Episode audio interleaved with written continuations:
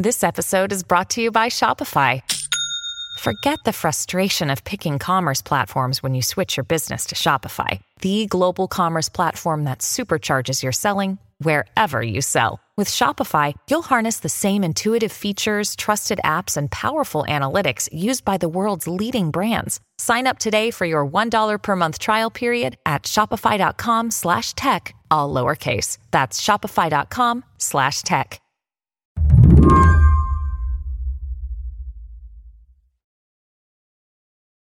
When you look at pictures of the U.S. Capitol on January 6th, what are the images that stick with you? Do you keep thinking about that guy with the horns and the face paint? Or one of the people waving enormous flags inside the rotunda? Maybe it's the guys with flexicuffs you can't get out of your head. Matt Rosenberg was there on January 6th. He reports for the New York Times. The people he can't stop thinking about are the ones who, a lot of the time, are just outside the frame. People who were caught up in the moment. They were just ordinary people. They had not gone there planning to assault the Capitol.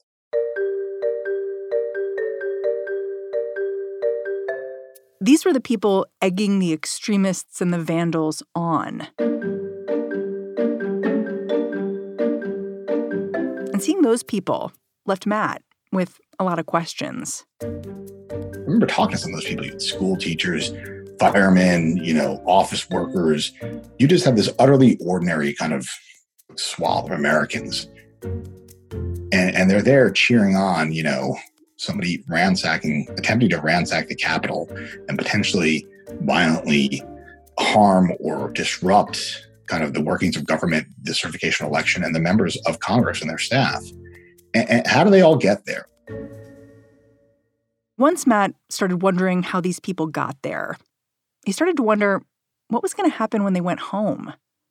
So far, around 400 people have been charged for what they did on January 6th. But that's just a fraction of the people who were in the crowd that day. And, you know, there's only so much I think you're going to learn from the organized kind of investigation to looking into the actual groups, you know, what can be prosecuted, you know, who spoke to who, what was on message board. And there's something larger here that we all have to try and understand is why were thousands of people cheering on an assault on the capital of our own country.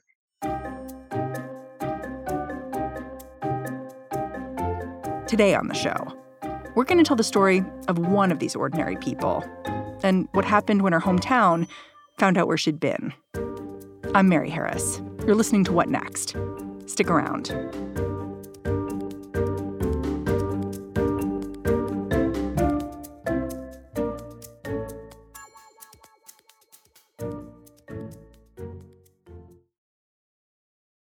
This episode is brought to you by Discover. When it comes to your finances, Discover wants you to know they are the credit card that is always there for you. With 24 7 US based live customer service, everyone has the option to talk to a real person anytime, day or night.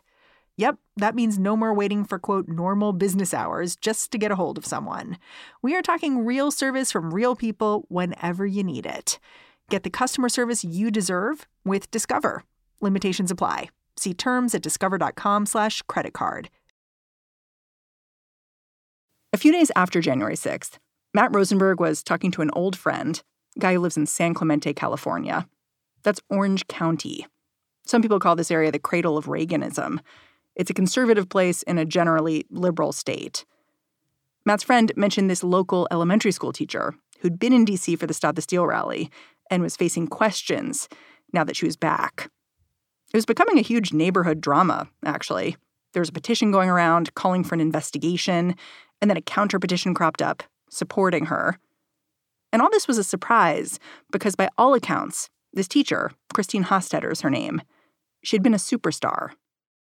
I mean, from everyone I talked to, from the people who wanted her fired to the people who thought she was like being railroaded and, and a terrible injustice was being done to her, they all agreed she was a great teacher hmm. and their kids loved her. What made her great? she was kind and caring and gentle. One parent said, you know, they had a kid who was probably borderline ADHD, you know, but very kind of jumpy and easily distracted. And she could just put them at ease. And they came home, they seemed to learn what they needed to learn. They seemed to really like going to school with her. And I think, you know, when you've got a nine year old if they like going to school, that's a good sign their teacher's doing a good job. Hmm. You know, she just seemed to have a really gentle touch with these kids. Before we go much further, I want to say you're not going to hear Christine Hostetter's voice in this episode, even though that's who we're talking about. That's because Christine was one of those people on January 6th who was just outside the frame. She was a supporting player in her husband's many videos and photos. She wasn't part of the attack, as far as we know, but she certainly seemed to support the spirit of the Stop the Steal campaign. Matt says it's kind of weird. Her politics hadn't always been obvious to her neighbors or family. That's the thing. I don't think a lot of people noticed it. I talked to her niece who said, you know, growing up, she seemed maybe conservative, but the whole area seemed conservative. She had been previously married twice before, um, has two kids from a prior marriage, and and got divorced somewhere. But in around 2014, 2015, she met Alan Hostetter. He, at that point, was a former infantry soldier who'd become a police chief, who had retired and had serious back issues, so had a series of surgeries, and then taken up yoga. And by the time she met him, he was fully into his transformation into a third career as a yoga guru. Quite a transformation from police chief to yoga instructor. Very much so. Very California. Exactly. And his specialty was sound healing with gongs and Tibetan bowls and, and other instruments. And so she meets him and they seem to immediately hit it off.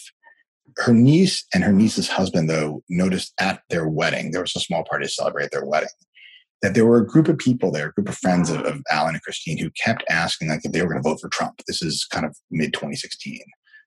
And, you know, the niece and the niece's husband thought, oh, this is a little weird, you know, but they didn't really think much of it. Christine seemed incredibly happy. He seemed like a good guy. So, you know, maybe they were voting for Trump. We don't know, but, you know, no biggie. Like, that's not our problem. And, and then it was sometime after the pandemic starts, so spring last year, they first start noticing his postings on his social media, Facebook and Instagram, getting pretty radical, you know, pretty extreme, pretty anti COVID. Yeah, what they look like? You know, just a lot of that kind of, you know, this is a conspiracy. The government can't tell me what to do um, just that kind of talk. And they, they were surprised by that. They were taken back by it. And at first, by all accounts, Christine kind of sort of kept her distance. You know, teachers at the school might ask her about it, and, and she would say, well, that's Alan's thing. That's not my thing. But then the protests started getting louder and, and more extreme. USA! USA! There was a protest in May in which Alan and seven other people had tried to tear down a fence that had been erected to close off San Clemente's beach um, hmm. during the uh, lockdown we want to take the fence down, and I'll be happy to go with you after that. And if you want to arrest me for something after that, I'll be ha- more than happy to go with you. But I'm not going to let go of this fence. The fence isn't coming. Okay, all right. Your your call. You know what? He's arrested, and next thing you know, she's got a GoFundMe page up raising money for him um, and the seven other people. They're calling them the San Clemente Eight or something. He joined a lawsuit trying to sue California to get rid of COVID restrictions. It failed. And I think that rhetoric really started amping up. And that's when people really began to notice like, wait, what's going on here? Why is this person, the teacher, out here really joining in? Alan Hostetter started an organization to brand his protests and lawsuits. He called the group the American Phoenix Project. Basically, the, the, the, symbolism of the country rising out of the ashes of this mess that we are in. Christine Hostetter was listed as one of the officers on the group's incorporation papers. And I think, you know, he also began to really kind of aggressively engage with people on social media. So, you know, a number of people shared with me messages he had sent that that they took as threatening. There was one in which, you know, somebody disagreed with him, posted on some Facebook posts, and he then um, direct messaged them from the American Phoenix account inviting them to kind of come find him, referring to them as a snowflake, inviting them to come find him and talk to him in person, and then suggesting they might want to look into what he was doing, you know, 20 years ago. Which is he was a cop. Yes. And and that that if once they find that out, they might think twice about coming to find him. That's a pretty aggressive, you know, statement to make to a stranger. And then there was this story that Christine was yelling at people about masks herself, right? Yeah, I've heard, a few of those. That seemed to have started later in the year. The most detailed one I heard was on the beach around Thanksgiving time when she just went up to a family that had masks on was accosting them. She had her granddaughter in tow, apparently. Um, but there seemed to have been a number of other instances as well throughout the summer and into the fall where she began accosting people who, who were wearing masks in public. So did this start a buzz at the time, like in the in the winter among maybe parents of students or, or people at the school? It did among some, and that's I think one of the crucial things here is that there are a great many parents who agree with her. You know, they maybe are more subtle about it, they may be a little more sophisticated about it, but they totally agree with her and agree with her husband's politics. But there are also, you know, a number of parents who are liberal, um, some students, older students in the high school and elsewhere in the district who have started an anti-racism group who are keeping an eye on him, and they were keeping tabs when I first started talking to people and calling them up out there, everyone was like, yeah, it's really no big deal. You know, everybody's, you know, we disagree, sure, but nobody's too upset about it. But here are 127 screen grabs from Alan and his friends' accounts um, in private Facebook groups I thought you might want to see. Um, there seemed to be a lot of that going on. A lot of people keeping the receipts. Yeah, exactly. They're all keeping the receipts. It seemed like by the fall, everybody's keeping an eye on each other in ways that, that didn't seem quite healthy or ordinary, I guess. Hmm. Okay. So, January, mm-hmm. it becomes clear that Alan Hostetter and his wife Christine, they're going to go to this what what initially was called a rally on January 6th. And in fact, go a little bit early because they had other rallies they wanted to attend, like a rally at the Supreme Court. And they're also bringing some friends from Orange County. They've, they've made connections with people with deep pockets, and, and all of them are flying out, it seems like almost as a group, to be part of all this. We're on the march heading from the hotel to the ellipse. Oh, wait. I have not said hello to my beautiful bride sitting there with the American flag looking all fly. She's carrying the torch. 1776 again. When did the local community begin to see what they were doing in Washington and what did they see? Like how how much posting did they do? You know, I, I there were people in the community who noticed this as it was going on because it's uh, coming up on their social media. Within a day, kind of screen grabs of Christine, pictures of her in Washington are kind of going around. People are messaging them to each other. They're tweeting them at each other, and that that is is kind of what gets people, you know, going and saying, "Well, what's going on here? We what did she do? Did she take part in this attack? We need to know." And uh, Alan Hostetter is being pretty clear in these videos, saying stuff like, you know, this is our 1776. You know, we're going to get as close as we can. We're going to march to freedom. And then Christine it, my understanding is she's just she's there. Yes, and you know this has been Christine's kind of position in a lot of ways throughout the whole thing, where she's there. You know, she's clearly marching. She looks like a, a happy and, and, and engaged participant, but she's behind the scenes. She's kind of the the person behind the person, and it's hard to tell, you know, where exactly she is on all of this. How are these screen grabs shared? Like, were people texting each other? Uh, were people on group chats like within a few days? So while this is happening and kind of throughout the summer, uh, a group of st- students and former students in the in the high schools the area had organized their own anti-racism organization, kind of in response to, to the George Floyd killing and the civil rights protests that swept the country. And they had started this group. They called it CUSD. That's the Capistrano Unified School District. So CUSD against racism and they started with, with an open letter in which they had kind of you know list of demands they wanted the school district to endorse BLM to stand up against white supremacy, and then a bunch of curriculum demands about an explicitly anti-racist curriculum, more minority hiring, more more mental health counselors for minority students. I, I think a, a, lot of requests or demands that would be pretty familiar um, to anybody who's kind of followed progressive politics the last six months or a year. So they had also kind of been keeping an eye on the American Phoenix Project. I think that had been on their radar because, you know, it's, it's a pretty far right group.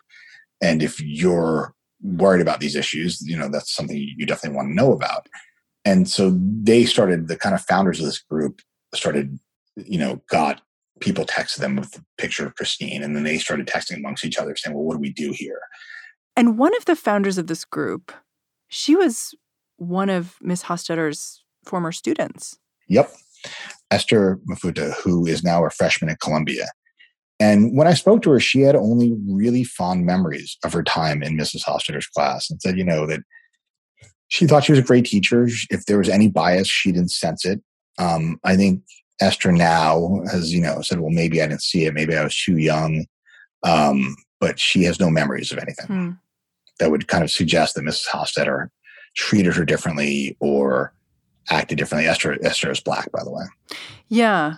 I mean, so Esther and her friends and colleagues, they started a petition to hold Miss Hofstetter accountable for what she did. And I was reading it, and it was notable to me that this petition wasn't explicitly calling for Miss Hofstetter to be fired necessarily. It was saying there needs to be an investigation. If there's criminal activity, you know, we do believe that someone who's committed a criminal act against the United States, they shouldn't be teaching. But it was inter- it was interesting to me to read the petition because it was pretty carefully worded. It was incredibly carefully worded, um, and I think the group is is fairly savvy that way. That they understand that you don't want to condemn something until you know all the facts, and and they just wanted to know what had happened. They wanted to know like, what was Mrs. Hostetter's Mrs. Hofstetter's role in all this. Did she attack the Capitol? you know, we need to know these facts and then we can kind of go from there. And so they were demanding an investigation. And, you know, interestingly, that petition was was very, very tightly focused on what had happened on January 6th. Um, you know, they didn't really go into her politics in any kind of deep dive way.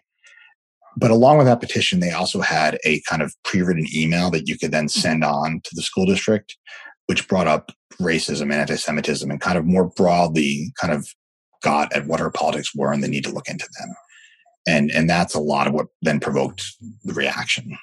So how did the school system respond when this petition started making the rounds and and also these letters that the group put together for folks to send? So they, they did suspend the teacher pretty quickly and launch an investigation. But they also seemed, at least members of the school board and others, seemed, you know, not incredibly happy about the whole situation. I know that I spoke to the school board president. She had, in a response to these kind of form letters written to some parents, kind of decrying when when did we not teach kids the difference between innocent, like innocent to proving guilty, and kind of suggesting that kids didn't know, you know, how to be fair. And that's when the other parents kick in. That a bunch of other parents calling themselves Parents for Teachers' Rights throw up their own petition insisting, you know, that she's being scapegoated and asking, you know, if they start firing teachers for their political beliefs, what's next, religious differences. Um, and you get that counter petition very quickly. And people immediately start going to their corners. It seems a little disingenuous to me, the counter petition, just because it says these students are trying to get Miss Hostetter fired. And I thought, well, is that what they're trying to do? I mean, they're asking for an investigation, they're asking for her to be suspended. Okay. But it did strike me that each person was like ratcheting up the tension here. They were. I mean, that's the other thing. You get this kind of that quick cycle where everybody's kind of egging each other on. So the first petition is, you know, it's strident but moderate. It is fair and asks for an investigation. But coming out of that, it's pretty clear when you talk to people who supported that that what they want investigated isn't just the time at the Capitol. They want her, her the American Phoenix Project investigated, her politics investigated, and that you know their belief in many cases is that if she does share these views or have these views, that maybe she shouldn't be teaching. You know, that conversation doesn't take long to kind of get to that. This incident, do you get any sense that there was that it served as like a moment of reflection for the school district where they thought, okay, these two people who are on opposite sides here, but there are real things we need to address about Miss Hofstetter, maybe, but maybe more globally. The sense I get is that if there was some reflection, it was quick and everybody kind of went straight back to their corners, that there was not a whole lot of soul searching from anyone about, well, what does this say about our community? Like, how do we not kind of ape the worst of our national politics and end up kind of shouting past each other? How do we find a way to, to ask those questions? Like, why is a teacher out there accosting people on the street? And if she's a great teacher, how do we then get that to stop and channel the best of her and and and get other parents who who want to be involved everybody kind of come together and figure this out and move forward together there was not a whole lot of that i can tell hmm. how long was miss hofstetter suspended for she returned to class on march 15th um, Now, the investigation seemed pretty narrow from what we can tell after the fact. You know, they were looking primarily into had she done anything in the Capitol, and um, and the investigator found she'd done nothing unlawful. And did she be investigated by police or by federal authorities? So we don't believe so. Um, her husband's group did attract the FBI, and both her home was raided and and the her husband's partner in the American Phoenix Project, their homes were raided by the FBI in early February. But no arrests were made, no charges have been drawn up or suggested. And the sense that we have of that investigation is that they were kind of it was more than checking boxes. They were going after people who would help organize things, take part in things. After the break, what happened when Christine Hostetter got reinstated at school?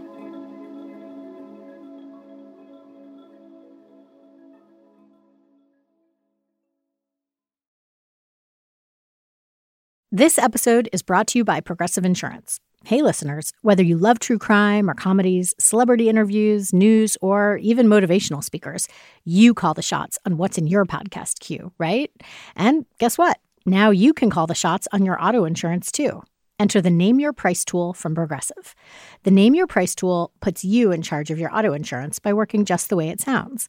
You tell Progressive how much you want to pay for car insurance. Then they'll show you a variety of coverages that fit within your budget, giving you options. Now, that's something you'll want to press play on. It's easy to start a quote, and you'll be able to choose the best option for you fast. It's just one of the many ways you can save with Progressive Insurance. Quote today at progressive.com to try the Name Your Price tool for yourself and join over 28 million drivers who trust Progressive. Progressive Casualty Insurance Company and Affiliates. Price and coverage match limited by state law. Do you think what happened here is a story about Alan Hostetter and what he did wrong, or his wife, Christine? And does it matter? It's it it's really hard. I mean, I think that it's a story of this moment right now because we're not doing very good separating people from their partners, from their friends, from their business associates in any meaningful way in a lot of areas of life. And, and this is another feature of that. You know, Christine, the community had seen some of her actions. They got a, got a broad sense of their of her politics, but she wasn't out there that vocal. So everybody sort of filled in the blanks.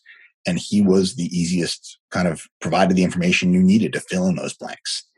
And so had he been a lot less vocal, this might have just kind of disappeared. And, and then on top of it, I think it's also this kind of the past year in talking to people between COVID, between George Floyd and, and the protests that followed and the other killings that have followed, Stop the Steal, the election, the attack on the Capitol, has all just kind of blended together into this giant kind of blob in people's minds. And separating each strand out can be very difficult, um, even when thinking through it. So somebody who, you know, was kind of involved in one thing suddenly kind of becomes part of the whole for the rest. And I think that's a lot of what's going on here as well. So being at the Capitol means you're anti Black Lives Matter. Exactly. And and when you're anti Black Lives Matter, it's, you know, you're not anti the kind of broader political movement, you're anti the entire idea. Um, and, and that it's a tricky one. And and and that goes that's where the race issue really comes in here, because this is an incredibly difficult question. You know, there was we could find no evidence and we looked. I like really went over this of anything that i think most people would consider overt racism you know using slurs actively discriminating or treating you know, a black person or latino person as different or less than. We could find nothing in, in christine's kind of past to suggest any of that. And even alan for all the extremism, extremism of the american phoenix project this is a southern southern california group that makes no mention of immigrants at mm-hmm. all you know, it doesn't seem anti-immigrant in any meaningful way. And and so, you know, to a lot of people in the community, and I think to a lot of Americans, to them, like, okay, she's not a racist. That's the end of the end of the discussion. But then to many other people, it's like, well, wait, you know, she's at a rally with people who are waving Confederate flags, with a guy who's wearing a Camp Auschwitz t-shirt. There are many people there who were just open white supremacists, even if she's not. Um, even if she doesn't agree with them, she's comporting with them. So, what do we make of her? Is she a racist? Is she not? Like, what's the definition here? How do we define this? And then how do we act upon it? And, and that's, you know, that's a debate that's raging. I think that we're far from kind of settling anywhere. How does Christine Hostetter see what's happened to her over the last few months? So because she said so little, it's very hard to tell. But we do have one indication. So she gets back to school on the 15th. Now, when her suspension began back in January, the news of this was broken by the San Clemente High School newspaper, the Triton Times. So high school journalists. High school journalists broke it, you know. You love to see it. Exactly. So so they break the story and um, she's suspended. She comes back on March 15th. And then at the end of that week, she writes an email to the advisor to the student newspaper, which we um, reviewed. And in the email, she asks if there's going to be another story now that she's been cleared. And she then kind of goes on to say that, you know, these students maybe need to think about their own biases and whether they reflect their work. The exact quote is If I was teaching students about journalism, I might consider a discussion about bias in the media, fact checking, and journalistic integrity. And then in a second email says they should probably reflect on whether they allow their own biases or that of their peers to influence their articles. So she seems totally, you know, unapologetic about any of this. Yeah. And then she ends it by saying, I will not be available for an interview, however. So she also makes it clear she doesn't talk about it anymore. When you reached out to her, what did she say? So they just did not respond. You know, I, I reached out to them. I went to their home. Um, I knocked on the door. I know there were people there. There were lights on inside. I could hear commotion and nobody even came to the door. So I left a note with my business card and I have not heard a peep out of them. Christine Hostetter has been back at school teaching for over a month now. Matt says a lot of parents are just relieved the investigation is over but the community is still a little raw about it. There are also a lot of parents who just flat out agree with her. You know, I spoke to parents who who were like, "Yeah, no, I believe the election was stolen. I absolutely believe the election was stolen." And and and, and to make it clear, this is not like the kind of backwoods community of kind of the liberal imagination, you know, ignorant hicks of some sort, just believing anything. This is a community of multi-million dollar homes where every Monday morning or weekday morning when they line up to kind of get into school, there's a little traffic jam that starts. I mean, it's literally Teslas, Mercedes, Range Rovers. This is this is the American dream. It's conceived by many people. You know, there are beaches, there's ocean, California, it's wealthy. Um, so these are not kind of poor, ignorant people with no means to kind of find out things. And a great many of them do believe the election was stolen. So there are those parents who are just they're happy to have her back because they think it's great and they have no issue with her being there, no issue with her politics whatsoever. Then there are other parents who are like, look, she's back, but we're not happy about it. Somebody passed on an email from another parent. Um, a few days after Miss Hostetter came back, parents were emailing about organizing a birthday party for her in class. Her birthday was coming up. And one parent wrote, frankly, it's hard to get stoked about sending flowers and birthday cards to a classroom teacher who appears to align herself with a conspiratorial social movement and embraces the racist values of QAnon. Hmm. Um, so I, I think there is some real division there still.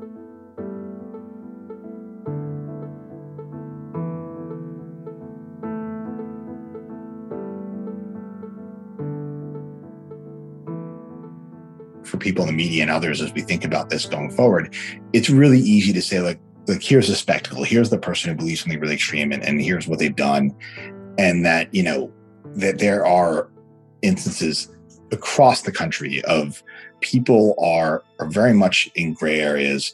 They're behaving in ways that can be incongruous or that people are uncomfortable with. They're maybe a little bit extreme you don't know. Maybe they're really extreme but that you know it's dividing communities. It's making people question one another it's pitting neighbor against neighbor people behave in very confusing ways um, it's our job also to kind of explore those issues the ones where there are no easy answers there's no clear cut yay or nay or good or bad or whatever it is, and that we learn a lot about what our country's going through right now.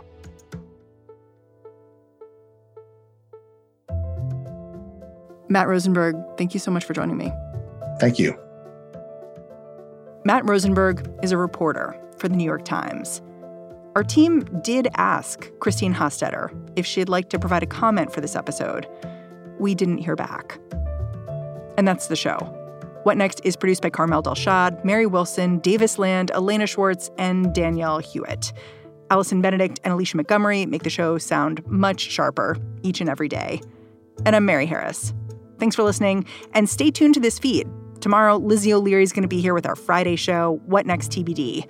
She'll be talking about Teslas and whether they really can drive on autopilot or not. You'll want to check it out. Meantime, I'll catch you back here on Monday.